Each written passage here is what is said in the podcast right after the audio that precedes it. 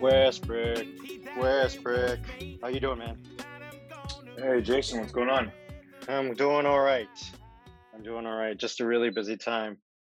Condo hunting. And I'll send you photos of some of the stuff I've seen. Feels like when you're condo hunting around here, it's just like it's a whole other experience. You feel like Katniss Everdeen walking through the Capitol. Oh wow, yeah. I can't even imagine, because it's, you know, I feel like you're in just a almost entirely different planet. And you know, I hear people condo shopping here, and I'm sure you've heard of like the crazy prices that are Toronto, but even, you know, the greater Toronto area. I mean, the bang for your buck for, you know, 500 square feet, for example, is just ridiculous. I'm sending you a photo. Notice what I'm circling. I'm sorry. Am I looking at one unit? Yeah. That's so the one person has this private pool. It's just that one unit that gets it. I'm not sure I understand how they design all this stuff, but you just see some of the most interesting things. Yeah. Wow. I'm just trying to like dictate orally, so you know, people listening to this. So okay, I'm seeing 1, 2, 3, 4, 5 stories. Now, one person does not have all 5 stories, do they? You know, that's an interesting question. You know, it's not unheard of for someone to have a condo that kind of goes 2 levels like that. So you might, right? You know, but I would gather that that's not the case. But with that said, this building, I took this from the 37th floor of a building, so that gives you an idea of like how high that building's going up. I mean, it goes somewhere into the 50s, I would imagine, or 60s. But yeah, like I would say each building looks quite different. One of the things that I noticed in Toronto was a lot of the developments tend to look quite similar. Like I'm thinking, I guess, you know where the Sky Dome is, City Place, and they would just build stacks and stacks of condos going far and farther out, and they generally look very similar. Here, each one looks different. You're sort of walking through this oasis. It really is like Katniss walking through the Capitol, because I mean, right, on one hand you got this, and on the other hand too, it's definitely not how the 80% live. You can, you know, find much more affordable dwellings. It's just you live farther. It's sort of like any big city, you know, like in Toronto, you don't have to live downtown. You can rent farther away from the city and something more affordable. But got it. But it is interesting. I think even when it's more modest living, it still feels like, okay, these families have a shot to save and accumulate and get to own their property eventually. It's just what we define as property is different. It's not a whole house with 2 stories and a backyard. It's like a flat. But there's like there's a pathway, so I can kind of, there's a sense of like, I guess in my head, I'm like, this is probably kind of what they meant by the American dream many years ago, where okay, maybe you're rich and you get to live very well, but even if you're not rich, you'll still be able to save, you'll still be able to open your home one day, and you'll still be able to get your kids into a school as long as you're all working hard and sort of saving and living within your means. But whereas, you know, today, you know, we've gone over those reasons that it just, even when you're doing all that, sometimes it doesn't really feel like that's so certain that, okay, when your time's done working, that you will be in that position where you're feeling secure. You know, you just reminded me of, you know, American Dream. Okay. Yeah, did you read Gatsby in high school? I think everyone pretty much did. But you know, no, you didn't. See, I feel like I robbed myself. I did enriched English each year I was in high school, and it's kind of pointless because it's like I didn't read the book. We didn't read all the same books as everyone, so you're just sort of, in theory, it's quote unquote enriched. You're, you know, doing this high, but really it's books. I mean, at a high school level. And what I feel like I did in the end is I took myself out of the mainstream of this is what everyone's read and what they know. So when our classmates would talk about the books, even today, like you're bringing up Gatsby, I didn't read it, so I don't know. So tell me, what are you going to say about Jesus Gatsby? Christ. I know, right? What books would you have read? So in high school, okay. Since you were in this elitist class of English, I'm now curious. You know, and that's the tragedy is I don't quite remember. It didn't leave enough of an impression. I go, yeah, you know what? That's worth it. Like what I do remember was we read King Lear twice in grade 11 and then grade 12. Yeah. And that's dumb. So I read, yeah, exactly. And you know what? My friend, mutual friend that you and I have, his brother went to, I'm sure you remember, Appleby College in Oakville. Okay. And he did King Lear twice too. and then when he went to you know, Oxford or Cambridge, when he went to London, he did King Lear again. So that's really interesting. We should talk more offline about that because I forgot that. Yeah, OT had enriched and advanced classes. So I do remember a lot of the books, and you know, I feel lucky and privileged that I remember. You know, Hamlet and King Lear and you know, lots of other books. A Tree Grows in Brooklyn, for example, Catcher in the Rye, etc. Didn't read that either. Didn't read Catcher in the Rye. Didn't read Hamlet. Yeah, and so the other day I had, I guess you could call it an interview. I'll just quickly jump in with one point. Is Catcher in the Rye? What a book to read when you're 16, because living out here abroad, I've met people from different countries, and we're talking about people who maybe their school system was in a not English. And Catcher in the Rye has come up when I say, hey, what's a book that really impacted you in high school, like that age? Catcher in the Rye has come up more than once. It's really interesting how much of an effect that had on people from Asia or Europe or anywhere. And I didn't read it. But anyway, everyone said the same thing. You know, it was the right book to read at about 16, 17, which is exactly what Mr. Skilleter said too. He's like, when we were in OEC, Skilleter. He was like, oh, you didn't read it then, you kind of missed out your window. Okay, sorry, keep going. I had Skilleter supply for Mr. Quinlan, who I was pretty fond of as well. I had Mr. Quinlan twice. He had a couple of, he's on the short list of like, maybe not, maybe profound is the wrong word, but like a teacher who actually had impact. I think you and I have talked about this. I can't take young teachers seriously, and Mr. Quinlan was like the exact opposite. You know, he's the kind of guy that, you know, had been in a bar fight. I think he like, you know, grew up during the Vietnam War. Like, you know, just people that just know shit, and a teacher that was, you know, we were 16, 17 in high school, a teacher that was like not even 10 years older than us, I just couldn't take seriously. And same effect in college. What I'm getting to is that, you know, the American dream and, you know, the way Gatsby, I guess, like, you know, really pontificate on the subject. And it was kind of the overarching premise to a story. And then I forget how the ending of Gatsby goes, but it's something about, a hollow dream and something about paddling upwards, you know, against a current, something to that effect, right? The analogy was there, and it was about the American dream. And Gatsby himself was a fraud in that he had all these books, he had all these leather-bound books, but none of them had creases in them, which means they were just for show. He never read them. I had an interview the other day, I guess you could say a meeting. And it was a gentleman in his 50s. And Jason, I can't describe the feeling, but we started talking about this very subject. And he kind of talked about how people who espouse knowledge, but really don't know what they're talking about. And the themes were all there, what I remember about Gatsby.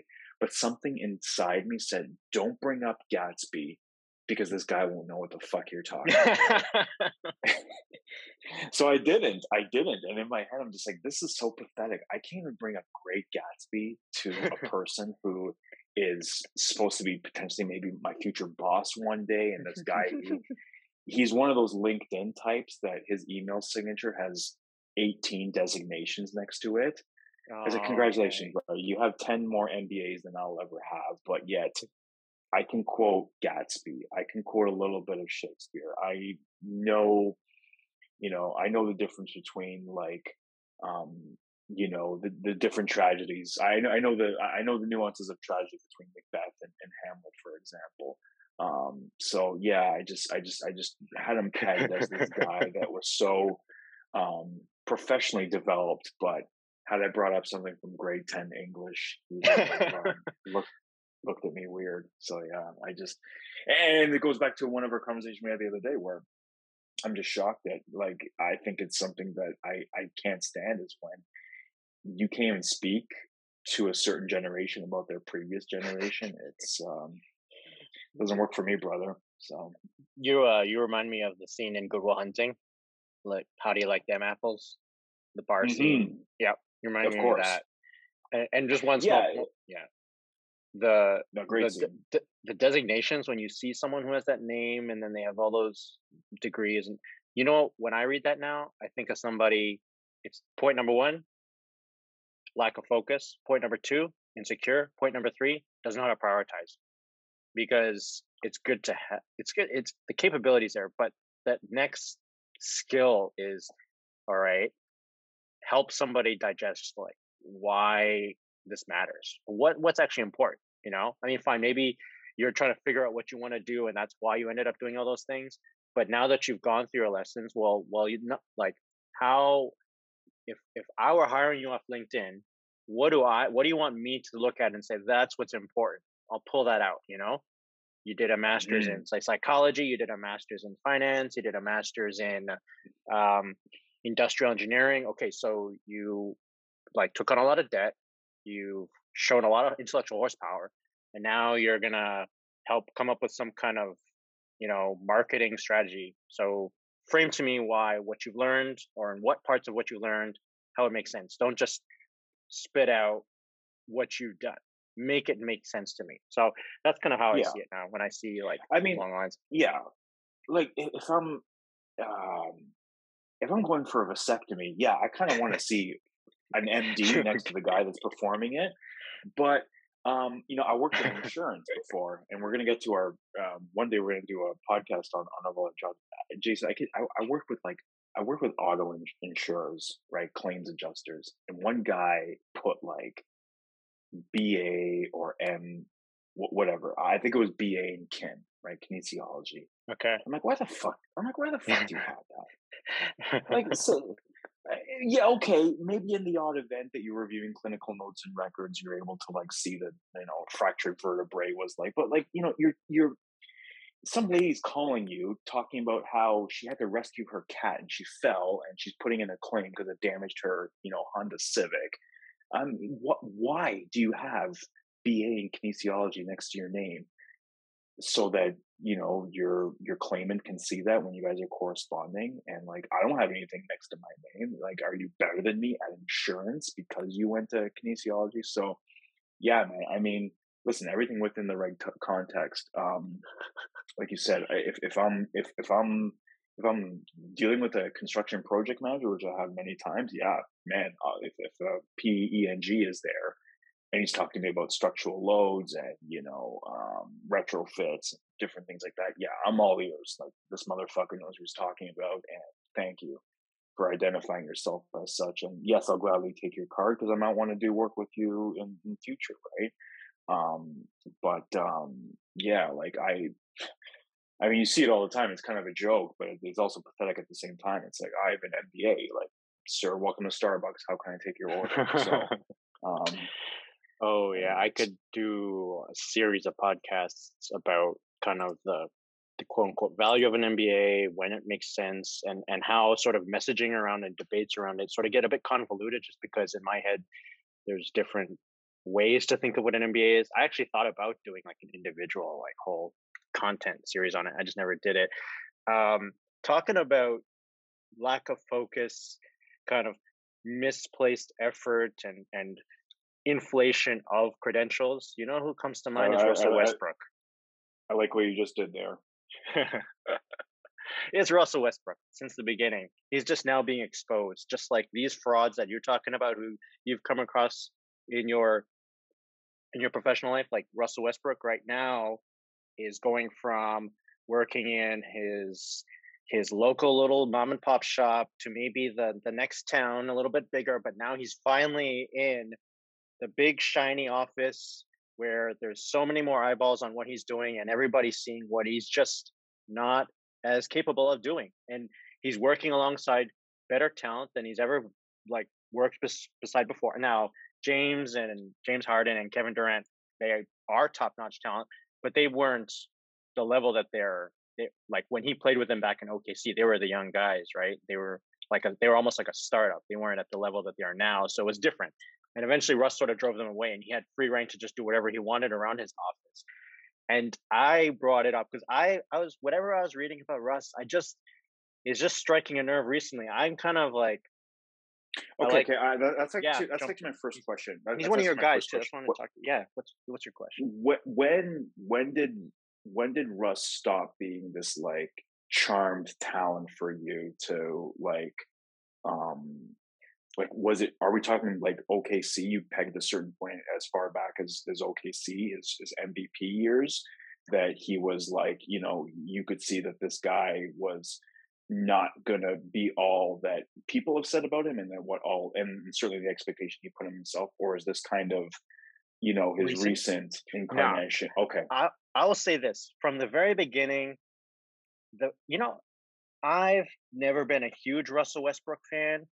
I started to come around more. I just got swayed by the narrative of when KD left OKC and like, okay, now it's on Russ, and the way Russ defiantly just took up to just say, okay, like I'm not backing down, and we're gonna charge ahead. And he got his team, his 50 wins, and he kind of did this for multiple seasons, and you just go charging. So I'm always a big fan of that stone cold Steve Austin mindset. But as a player, I never took to him because I never believed in the way he played. I remember back an old colleague when Derrick Rose was in his rookie year or sophomore year, and Russell Westbrook was also quite young. And because I'm my East Coast bias, I would only ever watch Eastern Conference teams. So I was definitely much more familiar with Derrick Rose and Russell Westbrook. But whenever I did see them play, I just loved the way Derrick Rose plays in the same way that I love the way John Morant plays now. Russell Westbrook, he's just like a steaming bull, right? He runs and he dunks. And I never saw him develop anything. And then I just think that his personality, on one hand, I kind of admired it, the way he would be defiant. And on the other hand too, like I thought that commercial when he came out, you know, right after Jordan Brand commercial, right after KD left, okay, I was all behind Russ. I like to be proved wrong. So if this guy was going to come out and he was going to win a title, like, or get DC farther in playoffs, or then finally with the Lakers, okay, he's going to win his ring. Okay, yeah, prove us all wrong, because I like seeing it whenever the media gets stuff wrong. But I think what's really soured me, aside from the fact that I was never a huge fan of his to begin with, because I don't like the way he plays, is I don't like when people don't take accountability. I don't like when they just get he's just acting weak. And then the final tipping point was recently when, okay, he had very valid points why he went up against fans who were acting all sorts of inappropriate with their, you know, whether it's racially insensitive or derogatory remarks, which we don't know what was said, which we believe, but then, you know, like he had valid points there. But now, and other players too in the league, just kind of going at fans just for being heckled. They don't like when he's being called Westbrook, like, and then he starts invoking his wife and his kids as a way to deflect any criticism. Like he's hiding behind them. Like, nah, I don't have time for that. Look, you're not playing good. Own it. Just own it the way other athletes have in the past, like Big Papi in Boston. He started sucking, and then he owned it. That's who comes to mind first. And I'm trying to remember which other players, like Brook Lopez when he was in the Lakers, he owned it. Yeah, I should have had. There's lots. There's lots who own it. Well, actually, and yeah. I'll just say this. So the thing about is Westbrook. I mean, it's a funny, like, kind of corny name. Like it's the type of insult that you just say it, whoever's in the audience, whoever's in the fans will hear it. Maybe they laugh, maybe they think, oh, that's so lame, and then they move on. But because Russ decided to stop the middle of the game, call a fan out about it, and then talk about it in the press conference, he's going to get that's just going to chant that in other arenas. So that didn't do him any favors. And you know, when he says don't disrespect my name, like that's not really disrespecting your name in the same way that, like, when Stephen A's making fun of the names of the Nigerian players, or when they Shaq made fun of Yao Ming, or whoever made fun of Jeremy. That's not the same thing. It's just when you're an athlete, you're an entertainer, and this is part of the deal. So I was just so fed up with Russ after that. What were you gonna say? I think I agree with everything you said. Like, as a matter of fact, I can't say I had the same emotion, but that's cool. That's why you and I are different. I don't like hipsters correcting doctors at the dinner table, and you don't like athletes who can have their petulant child moments. And I will completely agree with you here. I saw that press conference. I saw the link that you sent me, and him bringing up his kids as a prop and his wife about his name and how. Listen, I mean, I have no doubt in my mind that being young, Black, and successful comes with its own horrors, and there's, I'm sure they're more often the time victim than not. But I mean, someone at school potentially playing off your name, it's it's not quite an ethnic. It's Westbrook. I mean, I could be named Westbrook. It's nothing. I think he definitely picked the wrong. He should have zigged when he should have zagged, he should have said, look, I don't like my name being disrespected, and I'll leave it at that.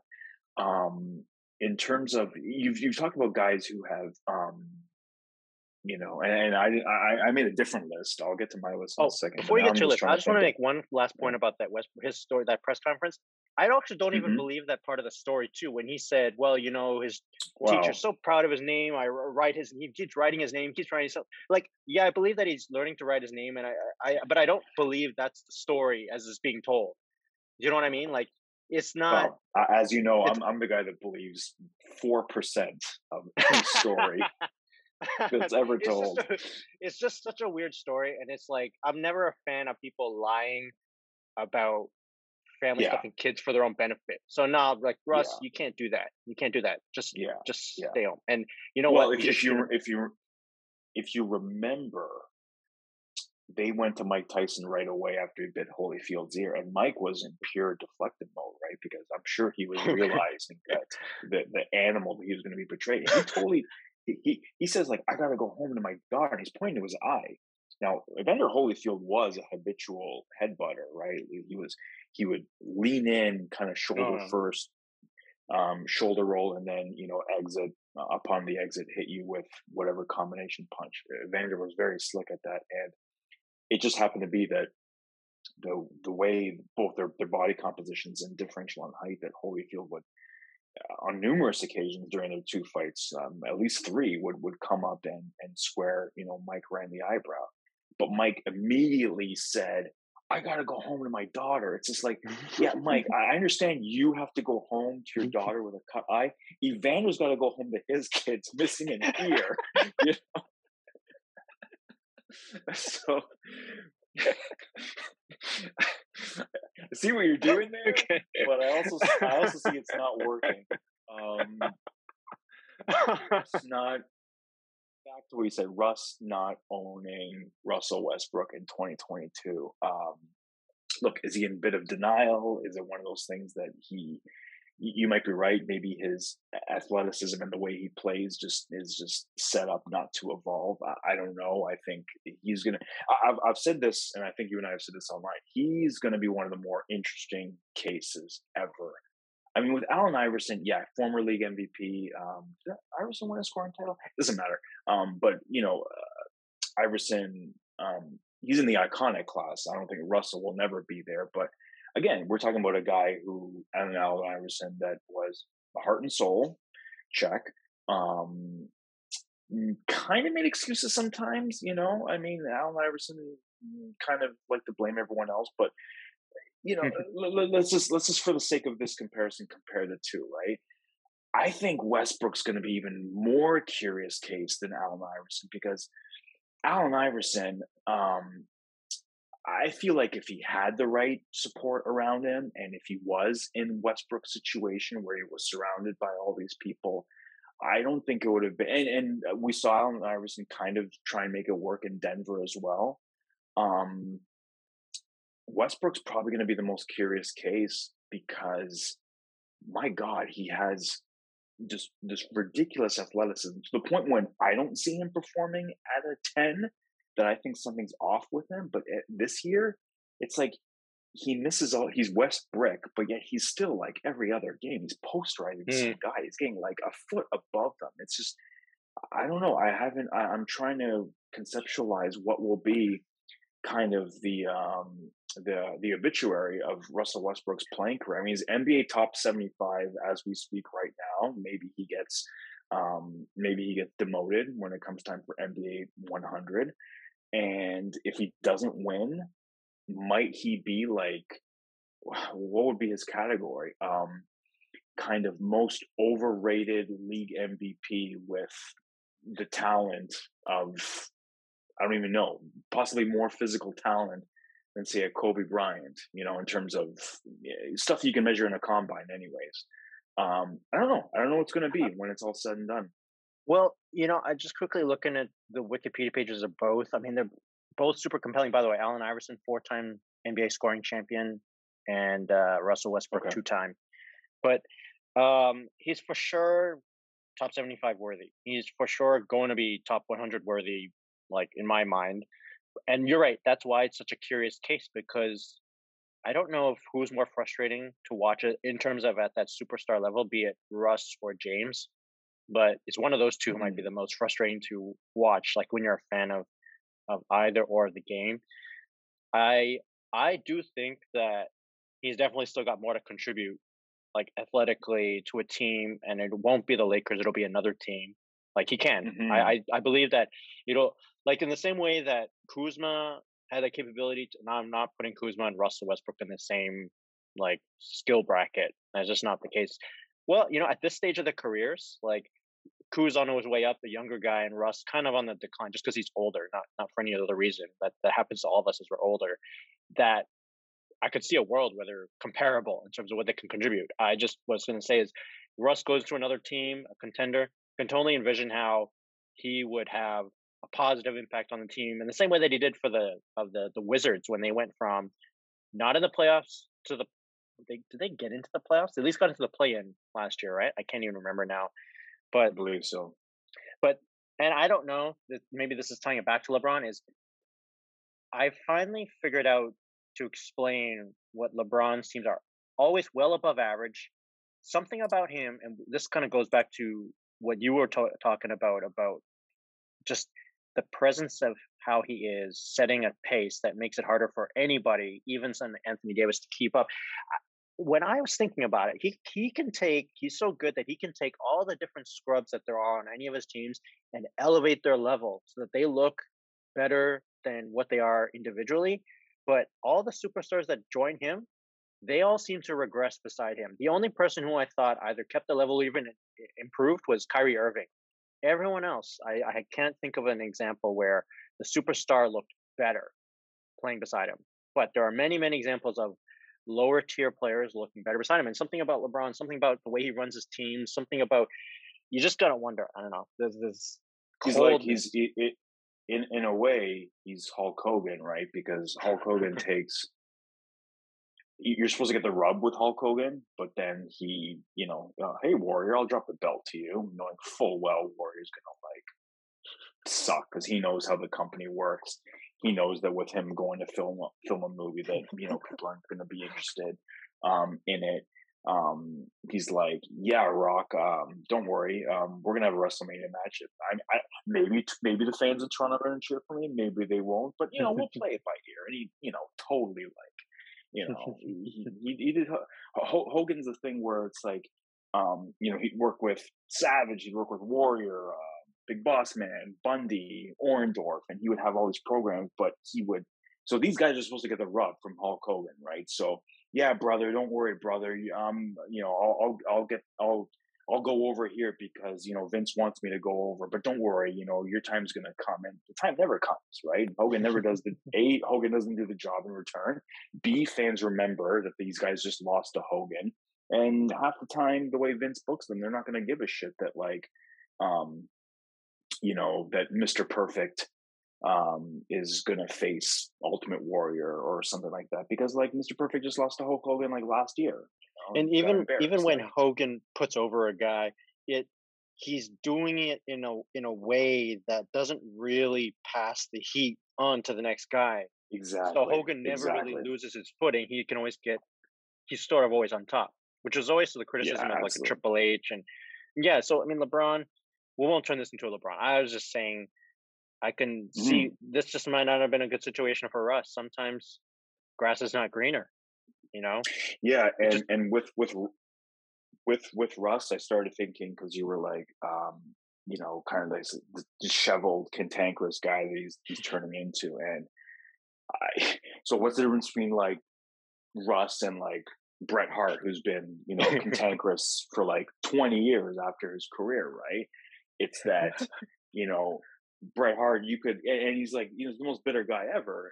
And I kind of love him for it. You can show him a YouTube video of like, you know, cute kittens or cute dogs, and say, "Oh, Uncle Brett, what do you think of that?" He's like, "Oh, it's all right, but you know, Steve Austin never kicked out of the sharpshooter, right?" He's just, but you know, what does Brett have that I don't think Russ is going to have 30 years from now? Well, Brett was a generational talent. He was generational the day that he stopped wrestling. Wrestling's never been the same. I've never seen a good as wrestler as Bret Hart, and I'm waiting for the day for someone to come along to remind me of Bret Hart. I don't think Russ is going to have that kind of thing. Is Russ going to turn into like a Scottie Pippen, where it's just this revisionist history and like, you know, kind of old man sitting on the porch, just, you know, ripping apart his teammates and no, you had it all wrong. I was the guy. Michael was, you know, subservient to me. Yeah, it doesn't end well for these guys. I don't know if you remember. Oh, you know, I know you remember Mike James when he played for the Raptors, but you may not have been in the country. But I remember the year that he was with the Raptors, and I think he went into free agency. And it was so weird. He got rid of his agent or something, and he represented himself. So he went into negotiation with Toronto Raptors, right? So it was him and Colangelo. And then he goes on Chuck Swirsky's show, right? Chuck Swirsky had his own radio show on The Fan, which is hilarious to think about it. And Chuck was like, well, if you don't mind sharing, I was like, what are you looking for? Why are you trying to avoid arbitration? Like, what do you want? And his reasons for asking for a bit more money than what he wanted were just like non-quantifiable reasons. He was like, you know, it was me and Lindsey Hunter back in the Pistons. We were the pit bulls. I'm still the pit bull. I'm heart and soul. I'm all this. And Chuck's like, yeah, but you know, if you get an arbitrator involved, he's going to look at your, you know, he's going to look at your points per minute and all that stuff. And he's like, yeah, but I'm heart and soul and all this stuff. It's just like the similarities between like a Mike James during that interview and a Russell Westbrook right now. It's just like, man, you guys don't get it. Like, you guys like for Russ going out there, and while I admire him pouring his heart out, so I'll say two things. Number one, he's probably said too much, and he's also saying the wrong things. Okay, and that's fine. I'm willing to concede that. But also, say if he was really pouring his heart out, like Pascal Siakam did earlier this year, where he was doubting the max contract and he felt the pressure and all that. Man, fans just don't deserve your honesty. Full stop, in my opinion. So don't. Once you give them too much in the peek into the window of your life, what you're thinking, you bring up your kids, man, that it's just like you said, you're just giving fodder to this rabid, uncivilized, unsophisticated fan base. That's just, you know, it's just pathetic. They're not only online trolls, they're going to troll when they're at the arena now, because they know some of them are young enough. Sorry, some of them are old enough to at least know what Malice in the Palace was and how an incident like that's never going to happen again. And they know that there's just, you know, an army of security that's just going to, like, they just feel this immunity from that. So these fans just don't deserve anything. And yeah, I don't know if you want to say anything with regards to that in terms of how he really should listen to some PR exec, and so should LeBron sometimes. I don't know, maybe that's a Laker thing. They don't have people who are kind of coaching these players, or maybe they do and they're just afraid to approach them. But I don't know. He's clearly very fragile. If you remember, or maybe I've seen a lot of interviews, people talking about Farouk, Ron Simmons, and how he was, Florida State Seminole. And then he was, he worked on all those Southern promotions, and everyone's just like, man, you can't fuck with Ron. You can't break that guy. Like, he's been called every despicable, disgusting things, and those territories, and then Georgia and Florida-based WCW at the time, and all this stuff. And only years after the fact does Ron speak about it. Like, he kept that shit to himself, right? Because that's self-preservation, man. Like, non-selling is a great thing. I'm not telling Russ what he has to do, but I'm not saying that was okay. That's like that kind of environment. It's good that the league and society is trying to clean that stuff up, right? Because we got to advance as people. The point that I'm making is Ron Simmons took all that, and you don't hear a peep from him. And then finally, when his career is said and done, and we're living in this post Barack Obama era and all this stuff, and he's finally given a platform, say, hey, tell us about college in the 70s and wrestling in the 80s and 90s. He goes, oh yeah, it was hell. I went through this and this. It was traumatic for me, but I did this. So man, there's got to be some teachable moment there. I mean, these guys are just, again, I think when Pascal speaks poetically about his struggles, I think that's awesome. I was afraid that and it just turns out he's having a great year, and good for him. But you can easily imagine that had he regressed, that people would be like, see, this is the guy that did that interview, so and so, and he wasn't confident about his contract and all this stuff. And so you just know people would throw that in his face. And for Russ, you got to do a couple things. Like you said, be more accountable, keep a lot more shit to yourself, and, figure out what your next moves are for sure. Like that's the Russell Westbrook, 3-point plan going forward. He's 30 something. I don't think he might evolve game wise, because it's very possible that his next contract is going to be a massive pay cut, and he's going to have to make a serious decision. It's like, do I play in Greece and get all the minutes, or do I, take a serious pay cut and, have my minutes reduced? And maybe I'm a starter with bench minutes, or a bench player with starters minutes. There's going to have to be a reconciliation of that kind. Yeah, I think that's a good summary of Russell Westbrook. That, I just had to get this off my chest. This was bothering me. I think we're good. Okay, I'm glad to have helped. Yeah, I know we started off talking about MBAs and all that stuff. I have to leave this one because people just how Russ just brings up hey, my kid learning to write his last name. It's like, I'm sorry, what does this have to do with Westbrook?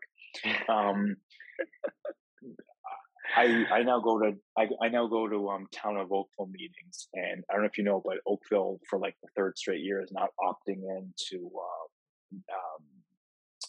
cannabis sales, right?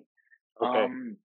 And the same counselor member keeps bringing up that from her lawyer days, or her law background, or her experience in common law. I'm talking zero correlation. So she'll bring up her law degree, designation and background, only to say in the end that I don't think Oakville's ready to opt in for cannabis sales.